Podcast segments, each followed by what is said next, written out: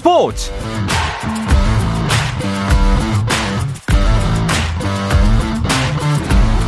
스포츠가 있는 저녁 어떠십니까? 한상원 아나운서의 휴가로 이번 주 스포츠 스포츠 함께하고 있는 아나운서 남현종입니다. 오늘 이슈들 살펴보는 스포츠 타임라인으로 출발합니다.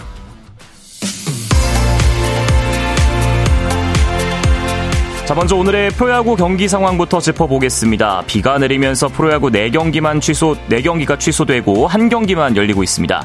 인천에서 열릴 예정이었던 NC와 SSG전이 어제 이어서 오늘도 취소됐고 잠실의 롯데 LG전 역시 이틀 연속 비로 미뤄졌습니다. 수원에서 열릴 예정이었던 기아와 KT의 경기도 비로 취소됐고요. 삼성과 한화의 대전 경기도 우천 취소됐습니다. 현재 프로야구는 고척돔 경기인 NC 대 키움의 경기 두산 대 키움의 경기만 열리고 있는데요.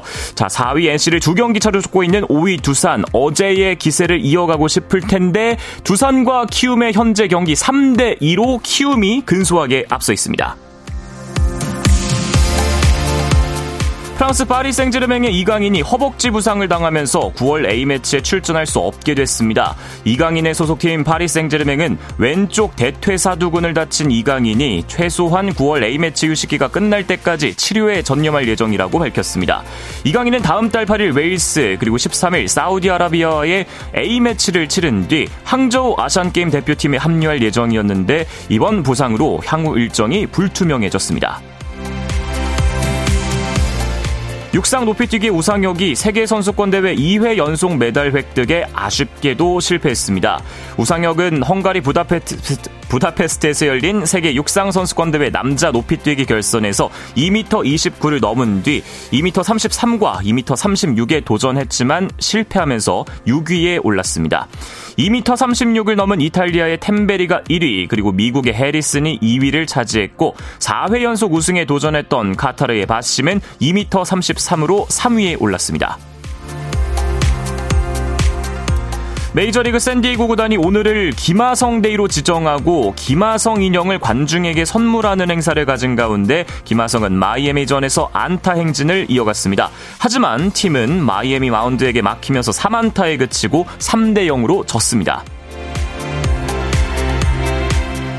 프로배구 여자부 KGC 인삼공사와 한국도로공사가 2대2 트레이드를 단행했습니다. 인삼공사에서 뛰던 아웃사이드 히터 고의정과 세터 박은지가 한국도로공사로 이적했고 도로공사의 아웃사이드 히터 김세인과 세터 안예림이 인삼공사 유니폼을 입게 됐습니다.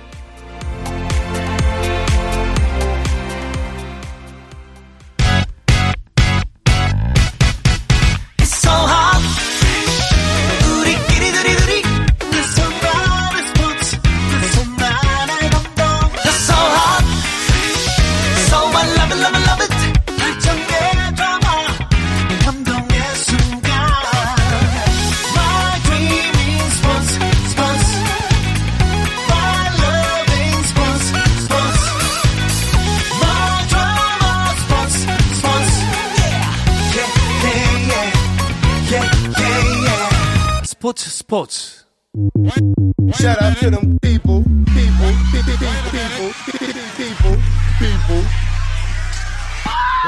You can catch me.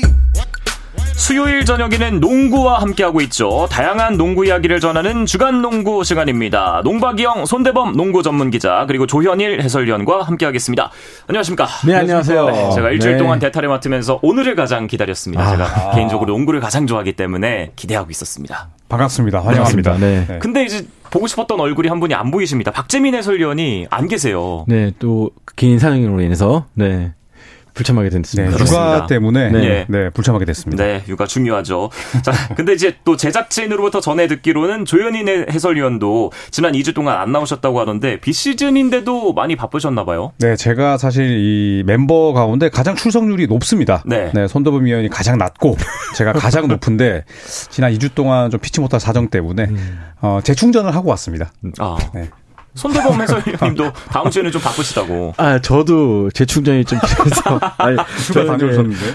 그 이제 다음 주에 이제 박신자 컵이 개막을 하거든요. 그렇죠. KBSN에서 이제 중계를 하게 되는데 저도 중계진에 합류하게 되어가지고 네. 아쉽게도 네. 네, 빠지게 됐습니다. 재충전이 아니라 또 다른 일을 하러 네. 가시는 거네요. 네, 열정을 충전시키러 갑니다. 네. 바빠질 때가 되기는 했습니다. 말씀하셨다시피 박신자 컵도 이제 머지 않았고 한 달 앞으로 다가온 아시안 게임 그리고 농구 월드컵, KBL, NBA 개막 일정까지 다 나왔죠 이제. 네, 이제 아시안 게임은 이제 9월 23일 항저우에서 개막을 하게 되고요. 또 농구 월드컵도 이번 주 금요일부터 개시가 됩니다. 또 KBL 같은 경우도 이제 컵 대회 일정이 발표가 됐죠. 이제 10월 15일부터 이 군산에서 열리게 되고요. 네. 끝난 바로 또 시즌이 시작되기 때문에 어 이제는 초읽기에 들어갔다가 도 과언이 아닐 것 같습니다. 그렇습니다.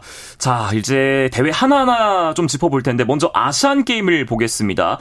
일단 농구도 이제 조편성과 일정들이 공개가 됐습니다. 근데 남자 농구, 여자 농구 모두 흥미로운 대진들이 나왔어요. 네, 뭐 남자는 한일전, 또 여자는 남북 대결이 성사가 됐습니다. 아, 남자 농구는 아시안 게임 D조에 속해 있는데 자, 인도네시아, 카타르, 일본 순으로 어, 만나게 되고요. 또 여자 농구는 C조입니다. 아, 북한과 남북 대결을 펼친 이후에 또 대만과 태국과 함께 또 경기를 펼치게 됩니다. 네, 아무래도 이 조별리그에서는 일본이 가장 경계해야 될 대상이 됐겠네요. 그렇죠. 역시나 지난 7월 학생 학생체육관에서 열렸던 평가전에서도 1승 1패를 기록했거든요. 근데 2차전 때 일본이 승리한 경기를 보면은 어, 상당히 경쟁력이 좋았던 걸로 기억하고 있습니다. 네. 어, 다만 이제 일본 같은 경우는 이 월드컵이 이제 8월 25일부터 9월 10일까지 열리게 되는데 이 대회를 참가했다 바로 아시안 게임에 갈 가능성이 높진 않은 것 같아요. 제가 듣기로는 멤버가 좀 많이 바뀔 거라고 들었는데 아. 어, 그럴 경우에는 사실 우리 대표팀도 약간 승산이 있다고 봅니다. 예, 어느 정도 좀 변수가 예상되는데 두 분도 이제 당시 평가전을 보셨을 텐데 양팀 전력을 봤을 때 어떻게 좀 예상하십니까? 뭐 정예 멤버로 붙는다면 사실 이제 일본 대표팀의 전력도 많이 올라왔고 또 NBA 선수들도 있기 때문에 뭐 쉽지 않겠지만 어, 아시안 게임에서는 뭐 일본이 1.5군 이하로 나오지 않을까 싶고 예, 그렇다면 어, 농구 월드컵에 출전하지 못하지만 또 아시안 게임을 위해서 오랫동안 손발을 맞춘 한국 대표팀이 무난하게 승리를 가져갈 수 있지 않을까 음. 예상을 해보겠습니다. 네. 아무래도 이제 높은 곳을 바라보기 위해서는 조별리그에서 그래도 1등으로 올라가는 게 중요하잖아요. 그렇죠. 역시나 뭐 인도네시아나 카타르 같은 경우는 좀 한 수 아래의 팀이기 때문에 일본까지만 잡는 한 무난하게 조 1위가 될 것 같은데 조 1위가 중요한 이유는 8강에 직행하기 때문입니다. 2위와 3위 같은 경우는 8강 진출전을 가려 해야 되거든요. 네. 그만큼 한 경기를 더 치르는 것이 이 체력적으로 불리할 수밖에 없기 때문에 일단은 조 1위로 올라가는 게 제일 중요할 것 같습니다. 예. 자, 그리고 아산 게임에서는 아무래도 게다가 홈팀이고 지난 대회 또 우승팀이었기 때문에 중국이 가장 강력한 금메달 후보죠? 네, 그렇죠. 이제 2018년에 금메달 또 따낸 팀이 중국이기도 하고요. 한국 대표팀은 당시에 3, 4위 동메달전에서 이제 대만에게 승리를 했었고 중결승에서는 이란에 패했습니다. 자, 이번 중국 대표팀 같은 경우에는 이제 NBA 선수인 카일 앤더슨이 어, 귀화를 해서 그렇죠. 농구 월드컵에는 뭐 참가를 하지만 아시안 게임은 뛰지 않거든요. 네, 그렇기 때문에 뭐 중국과도 해볼만 하겠습니다만 말씀하셨듯이 또홈 이점 또 홈 터세가 어마어마할 거라 네, 사실은 뭐 가장 아, 우승 배당이 높은 팀은 중국이라 볼 수가 있겠죠. 음. 네.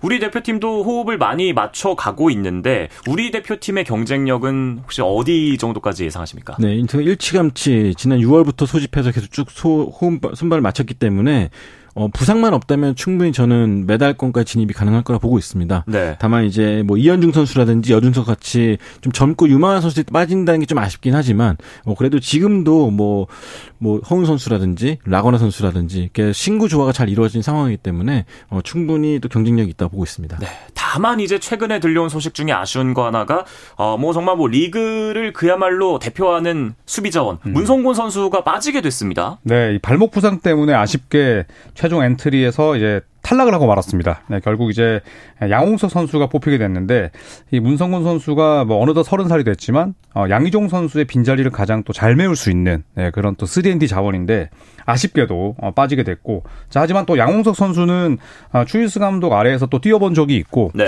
뭐 당시에 또 두각을 드러내지 못했지만 또 추일승 감독이 굉장히 좋아하는 그런 또 빅윙 자원이기 때문에 예, 충분히 또 제 몫을 해낼 수 있지 않을까 생각을 합니다. 네. 아무래도 이 문성곤 선수가 빠지고 양홍석 선수가 들어오게 되면 수비력은 조금 약해지고 대신에 공격력이 좀 올라갔다고 봐야 되겠죠? 그렇죠. 뭐 KT에서도 득점에 중추적인 역할을 해왔기 때문에 어, 이런 득점력 면에서는 큰 걱정이 없는데 이제 문제는 리바운드입니다. 이 문성곤 선수가 이 수비뿐만 아니라 공격 리바운드도 뭐 언제 나타나는지 잽싸게 낚아채는 그런 능력이 있었는데 네. 자 역시 양홍석 선수 역시나 본인이 이런 장점을 좀 잘 보여줘야지만 또 대표팀에 면서 또 인정을 받지 않을까 생각합니다. 그렇습니다. 한 달밖에 안 남았으니까 이제 몸을 서서히 끌어올려야 될 텐데 우리 대표팀 선수들 어떻게 좀 준비를 하고 있는지. 네, 일본과의 그 평가전에서 나오지 못했던 라거나 선수가 아, 조금씩 몸 상태를 끌어올리고 있고 또 국내에서 어, 한국가스공사를 비롯해서 이제 프로팀들과 또 연습 경기를 치르고 있습니다. 아, 그리고 또 다음 달 5일 일본으로 전지훈련을 떠나는데 어, B리그 일부 팀과 연습 경기를 펼친다고 하거든요. 네. 그래서 추일승 감독의 이야기에 따르면 일본에서 4경기 정도를 소화한다고 하는데 뭐 아무래도 이제 아시안 게임 이전에 가장 좀 전력을 담금질할 수 있는 그런 기간이기 때문에 아, 일본 이 단기 전지 훈련이 상당히 중요할 것 같습니다. 네. 조금 더 구체적으로 들어가 보면 이 추일승 감독이 고양 오리온 우승할 시절에 포워드 음. 농구를 했었잖아요. 네. 이번 대표팀도 그런 경기력을 좀 기대해 볼 수 있을까요? 아니면 다른 스타일로 나올까요? 일단 추일승 감독이 원하는 건 역시 장신화된 라인업을 굉장히 좋아하고 또 그런 걸 잘 이용하는 감독인데 일단은 어, 문성곤 선수의 자리에 양홍석 선수를 뽑은 것만 해도 어떤 컨셉인지 대충 감은 오고 있습니다. 네. 다만 이제 핸들링이라든지 그러니까 경기 운영이라든지 뭐 공격적인 면에서 약간 좀 한계를 드러냈던 면이 있었거든요. 어, 그런 것들을 이제 양홍석 선수의 가세로 좀 얼마나 해결할 수 있을지 지켜봐야 될 것 같습니다. 네. 남자 대표팀의 선전을 또 기원해 보겠고요. 여자 대표팀의 조편성도 흥미로운 상대가 있습니다. 네, 그렇습니다. 역시 북한인데요. 뭐 대만, 태국과 함께 편성이 됐지만 역시나 북한과의 대결이 가장 기대가 되면서 또 궁금합니다. 2018년 이 자카르타 팔레망 아시안 게임 때는 남북 단일 팀으로 뛰어서 굉장히 또 많은 관심을 받기도 했었는데 네. 그 당시에 이제 남한에서는 9명 예, 그리고 또 북한에서는 로수경 선수와 또 김혜원, 장미경 선수까지 3명이 뛰었는데 은메달을 따냈거든요. 자, 하지만 이제는 아, 서로 또 승리를 위해서 맞붙는 상황이 됐습니다. 그렇습니다. 어제의 동료가 오늘의 적이 된 이번 아시안 게임인데 자, 그런데 이제 사실 여자 농구 대표팀도 최근 국제 대회 성적만 놓고 봤을 때는 좋지는 않습니다. 네. 조 1위는 문제 없을까요? 어, 일단은 부상자가 좀 있죠. 최희샘 선수도 부상을 당해가지고 결국 강유림 선수로 교체가 됐고 또 전체적으로 봤을 때도 좀 크고 작은 부상에 좀 시달리고 있는 대표팀인데 어, 그럼에도 불구하고 일단 C조에서는 1위가 좀 쉬울 거로 보고 있습니다. 저는 예. 수월할 거라 보고 있는데요. 일단 북한이나 태국 같은 경우는 국제 경험도 좀 적은 편이고 또 한 수 아래로 생각되고 있고요. 대만 역시나 뭐 1, 2년 전만 해도 대만이 좀 우리 대표팀과 좀 비등비등하게 간 면도 있었는데 네. 어, 최근에는 또 대만도 많이 부진한 상태예요. 네. 어, 우리 WKBL의 프로팀에게도 질 정도로 약간 전력이 약해졌기 때문에 우리 부상만 없다면은 네. 좋은 경기 펼치지 않을까 기대합니다. 그렇다면 우리 대표팀이 혹시 금메달까지도 노려봐도 되는 전력입니까? 글쎄 뭐 중국의 벽도 넘어야 되고 네. 또 일본도 뭐 요즘에 여자 농구 너무 강하잖아요. 예. 네, 그리고 또 아무래도 남자 대표팀보다는 훨씬 또 정예 멤버로 나설 가능성이 높기 때문에 뭐 조별에서는 문제가 없겠지만 이제 토너먼트로 갔을 때 결국 일본과 중국의 벽을 넘지 못한다면 힘들겠지만 네. 또 반대로 이제 이변을 일으킨다면 충분히 예, 또 우승에 도전할 수 있을 거라고 봅니다. 네. 자, 그리고 남자 농구, 여자 농구 말고 하나 종목이 더 있습니다. 지난 대회 그 마지막 슛이 그렇게 아쉬웠던 아, 네. 3대3 농구. 네. 이번 대표팀의 경쟁력은 어떨까요? 네, 팔렘방 아시안 게임 때 처음 도입됐던 3x3 음. 농구인데 자, 이번 대표팀 같은 경우는 남녀 모두 다 어쨌든 한 번 겪어봤기 때문에 일찌감치 소집되어서 전력을 가다듬고 있습니다. 이 남자는 일본, 투르크메니스탄, 이란, 몰디브와 함께 B조에 속해됐고요. 여자 같은 경우는 말레이시아, 태국, 몰디브와 D조에 편성됐습니다. 어, 일단 한국과 같은 경우는 아니 남자 농구 같은 경우는 강적이 많습니다. 예. 일단은 일본인 일본 같은 경우도 이 3x3에서 경험이 많기 때문에 예. 이 한일전을 어떻게 이겨내느냐가 제일 중요할 것 같아요. 특히나 일본 같은 경우는 비바 3x3 국가 랭킹에서도 아시아 3위, 또 U23 랭킹에서도 아시아 3위, 또 세계 10위에 랭크되어 있는 강호기 때문에 이런 경험의 벽을 우리 프로 선수들이 어떻게 극복할지가 중요할 것 같습니다. 네. 3대3 농구에서는 그리고 특이하게 연령 제한이 있습니다. 네, 23살 이하 선수들만 출전할 수 있는데 아, 이번 아시안 게임이 이제 코로나19 때문에 1년이 연기되면서 아, 이번 대회만 이제 24살 이하로 출전이 가능합니다.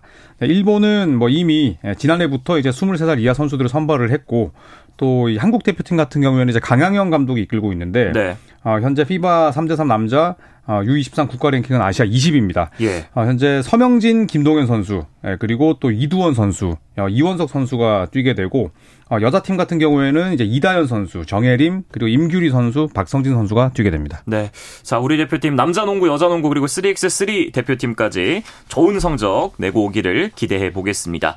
자, 그리고 여자농구의 중요한 행사, 대회가 곧 열립니다. 네, 이번 주 토요일부터 여자농구 박신자컵이 개최가 됩니다.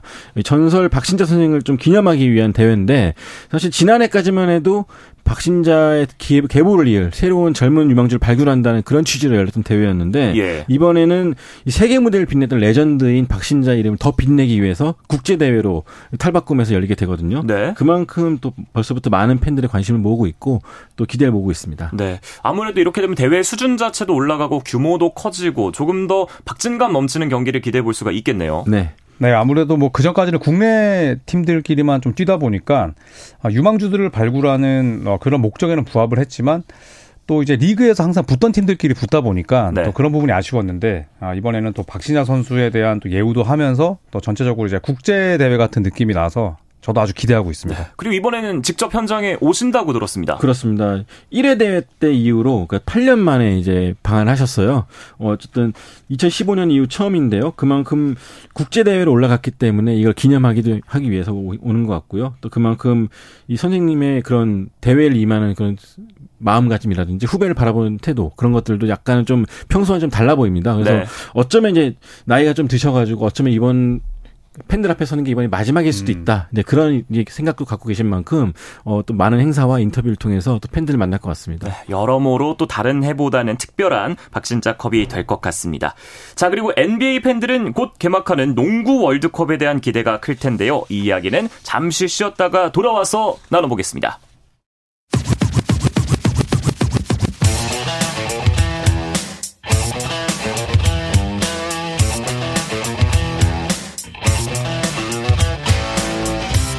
짜릿함이 살아있는 시간 한상원의 스포츠 스포츠 수요일 저녁 농구 이야기 주간 농구 함께하고 있습니다. 손대범 농구 전문 기자 그리고 조현일 해설위원과 함께하고 있습니다. 농구 월드컵 이야기로 들어가 보겠습니다. 개막이 얼마 남지 않았습니다. 네, 오는 25일 일본과 인도네시아, 필리핀 3국에서 공동 개최를 하게 됩니다.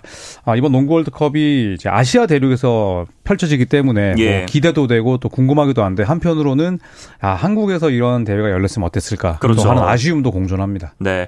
자, 8개 조 32개 나라가 출전하는 이번 농구 월드컵 아무래도 우승 후보가 속해 있는 팀들이 관심을 모으고 있습니다. 네, 역시 뭐 defending champion인 스페인이 G조에 속해 있고요. 어, 인도네시아에서 이제 조별 리그를 치르게 되고요. 또 지난 대회 7위로 부진에 빠졌던 미국 이제 명예회복에 나섰는데요. 이번 C조에 속해가지고 이 필리핀 마닐라에서 대회를 시작합니다. 어, 또 그 외에 뭐 독일이라든지 뭐 세르비아라든지 또 많은 강팀들이 예. 대회를 준비하고 있는데요. 이번 대회만큼은 미국이 절대 강자라는 평가를 받던 과거와 다르게 예. 많은 어느 팀이든 우승할 수 있다라는 네. 평가를 받고 있습니다. 그러니까 사실 이런 세계인의 축제에 우리나라가 함께하지 못한다는 점은 굉장히 좀 아쉬운 점으로 남아 있습니다. 네, 우리나라가 사실 올림픽 과는 좀 남자 농구가 인연이 1996년 이후로 없는데 네. 그래도 어, 농구 월드컵은 가장 최근에 진출을 했었거든요. 2014년에. 자, 그런데 이번에는 이제 코로나19 사태로 인해서 월드컵 아시아 예선 참가조차 하지 못하면서 실격 처리가 됐습니다. 네, 그래서 월드컵에 대한 도전도 하지 못한 채 기회를 놓쳤는데 다음 대회에는 저희가 또 한국 팀에 대한 프리뷰, 리뷰까지 좀 할 수 있었으면 좋겠습니다. 네. 부디 그러기를 또 바라보겠습니다. 자, 미국이 이제 예전처럼 영원한 우승 후보는 아니라는 얘기를 하셨는데 그래도 이번 미국 대표팀에서 주목할 선수가 있다면 어떤 선수가 있을까요? 네, 역시나 뭐 비록 뭐 슈퍼스타들은 아니지만 그래도 주전급 혹은 NBA에서 미래의 슈퍼스타로 평가받고 있는 선수가 많거든요. 네. 뭐 대표적인 선수가 역시 미네소타 팀버울브스의 앤서니 에드워즈 선수가 아닌가 싶은데 어 최근에 뭐 평가전에서 연일 득점 리더 역할을 해주면서 팀을 잘 이끌어줬고요. 또 브랜든 잉그램이라든지 또 LA 레이커스의 스타죠 오스틴 리브스 네. 네 이런 선수들이 또 활약해주면서 어 미국도 연전 연승을 거두고는 있습니다. 네. 그렇다면 두 분이 예상하는 이번 농구 월드컵의 우승팀 빠밤 연장자부터 하시죠. 미국이. 아까 아니라면서요. 아, 네. 네. 그러니까 손대범의 아, 말은 손대범의 말로 반박이 가능합니다. 네, 네 어렵겠지만 그래도 음. 미국이 그 단판 승부에서 강하지 않을까 기대하고 있습니다. 아. 저는 프랑스로 가겠습니다. 오. 네. 워낙 조직력이 좋고 음. 웸반야마는 없지만 또 이제 배고픈 선수들로 구성이 돼 있고, 음. 예, 그리고 스페인이 항상 미국에게 좀 약했다면 프랑스는 그러지 않았거든요. 네. 네. 또 지난해 올림픽에서도 예선에서 이겼었죠. 네, 예선에서 미국을 이긴 경험이 있기 때문에 저는 손대범 위원처럼 안전하게 가지 않고 예, 과감하게 가겠습니다.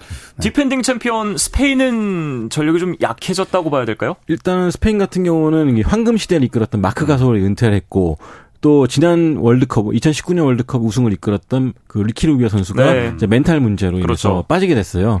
그러다 보니까 스페인 대표팀이 여전히 강세를 보이고는 있지만 좀 젊어졌다는 평가를 받고 있거든요. 근데 이 젊어졌다는 게 반대로 생각해보면 경험이 적다라는 또 평가도 있기 때문에 아직까지는 우승으로 꼽히지는 않고 있는데요. 하지만 이 최근 전적을 보면은 예선 때 항상 과소평가를 받다가 높이 올라갈수록 또 강세를 보였던 게 스페인이기 때문에 네. 지켜볼 필요 있겠습니다. 네, 일단 네. 손대범 해설위원은 미국, 조현일 해설위원은 프랑스 두 분이 이 확률이 좀 높지는 않으시잖아요. 또또 아, 또 하나 손펠레가 원조죠. 네. 네. 음. 어, 하나가 더 기록이 될지 네. 아니면은 이게 좀 확률이 높아질지 두고 보겠습니다. 자, 그리고 NBA 소식으로 넘어가 보겠습니다. 최근에 가장 큰 화두는 아, 나는 행복하지 않다. 언해피를 음. 띄운 하든입니다.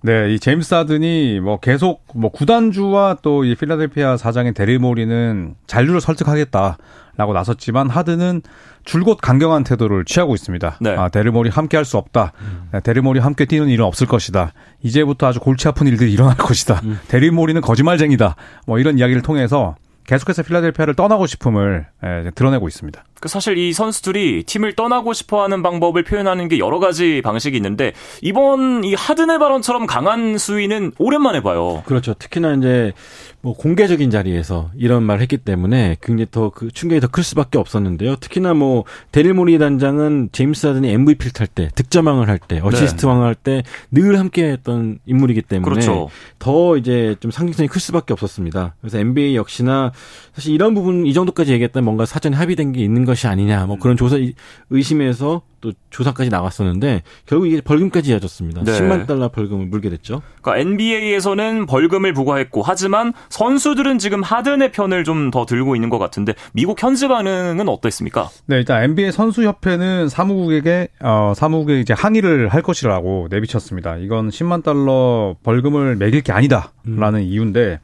아, 결국 지난 5월에 최종 합의를 했던 이 노사협약 CBA를 위반했다고 판단을 했습니다.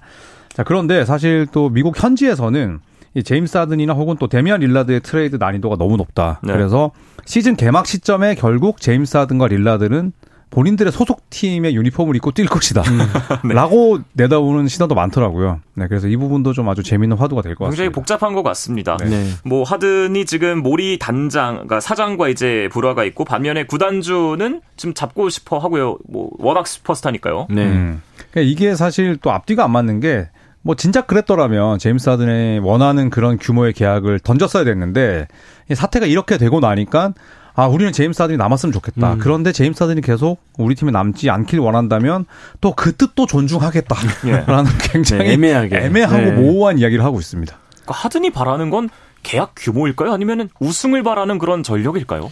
지금 당장은 떠나는 게 제일 우선인 것 같고요. 네. 네 떠나는데 다만 갈 거면 우승할 수 있는 팀으로 아. 가는 게 원치 않을까 싶네요. 그럴 것 같습니다. 네. 뭐 정말 NBA 선수들이 잘하는 선수들이 워낙 많지만 정말 음. 그 우승 반지를 끼는 건 정말 어렵잖아요. 그렇죠. 특히 이제 스포츠 종목 가운데 농구만큼 우승 반지 유무로 선수 가치가 많이 바뀌는 음. 그런 종목이 없다고 보는데 제임스 하든은 사실 우승 빼고는 모든 걸다 이뤄봤거든요. 맞습니다. 그래서 참 이 제임스 하든이 과연 본인이 원하는 클리퍼스로 갈 수 있을지 네. 궁금합니다.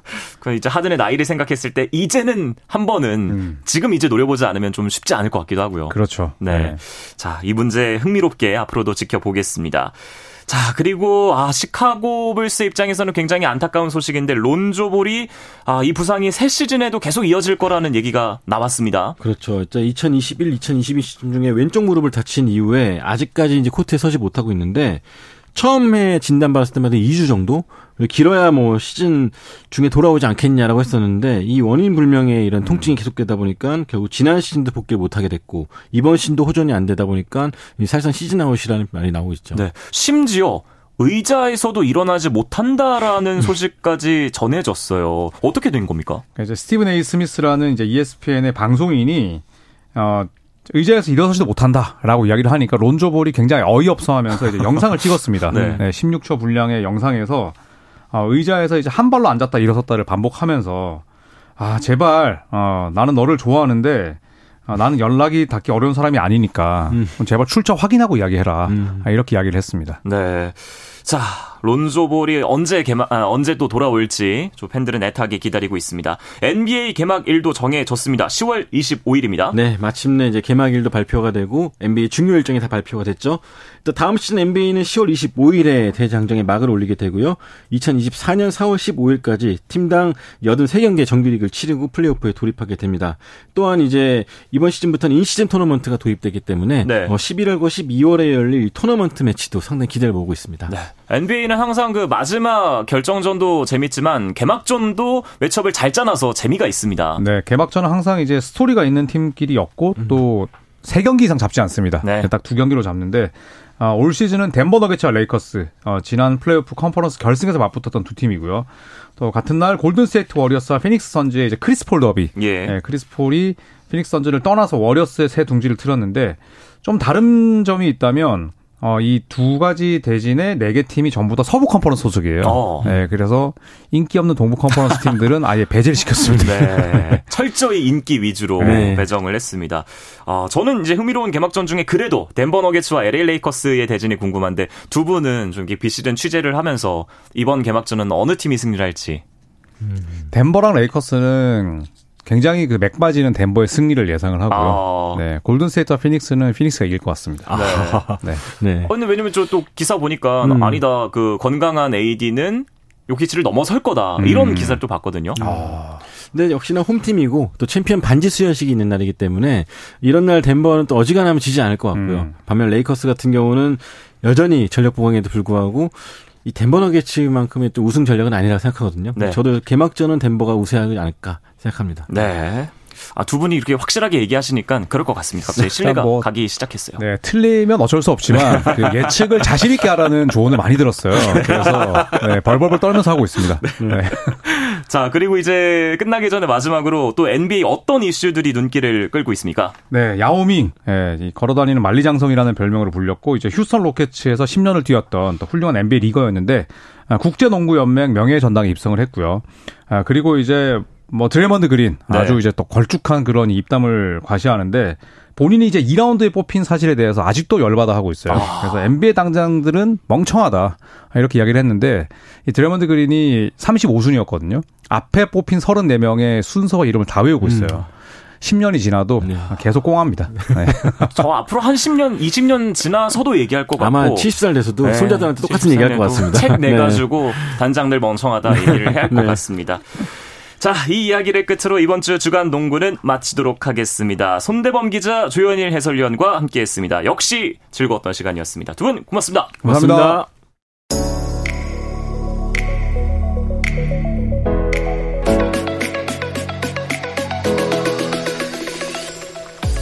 자, 내일도 8시 30분에 돌아오겠습니다. 아나운서 남현중이었습니다. 스포츠 스포츠!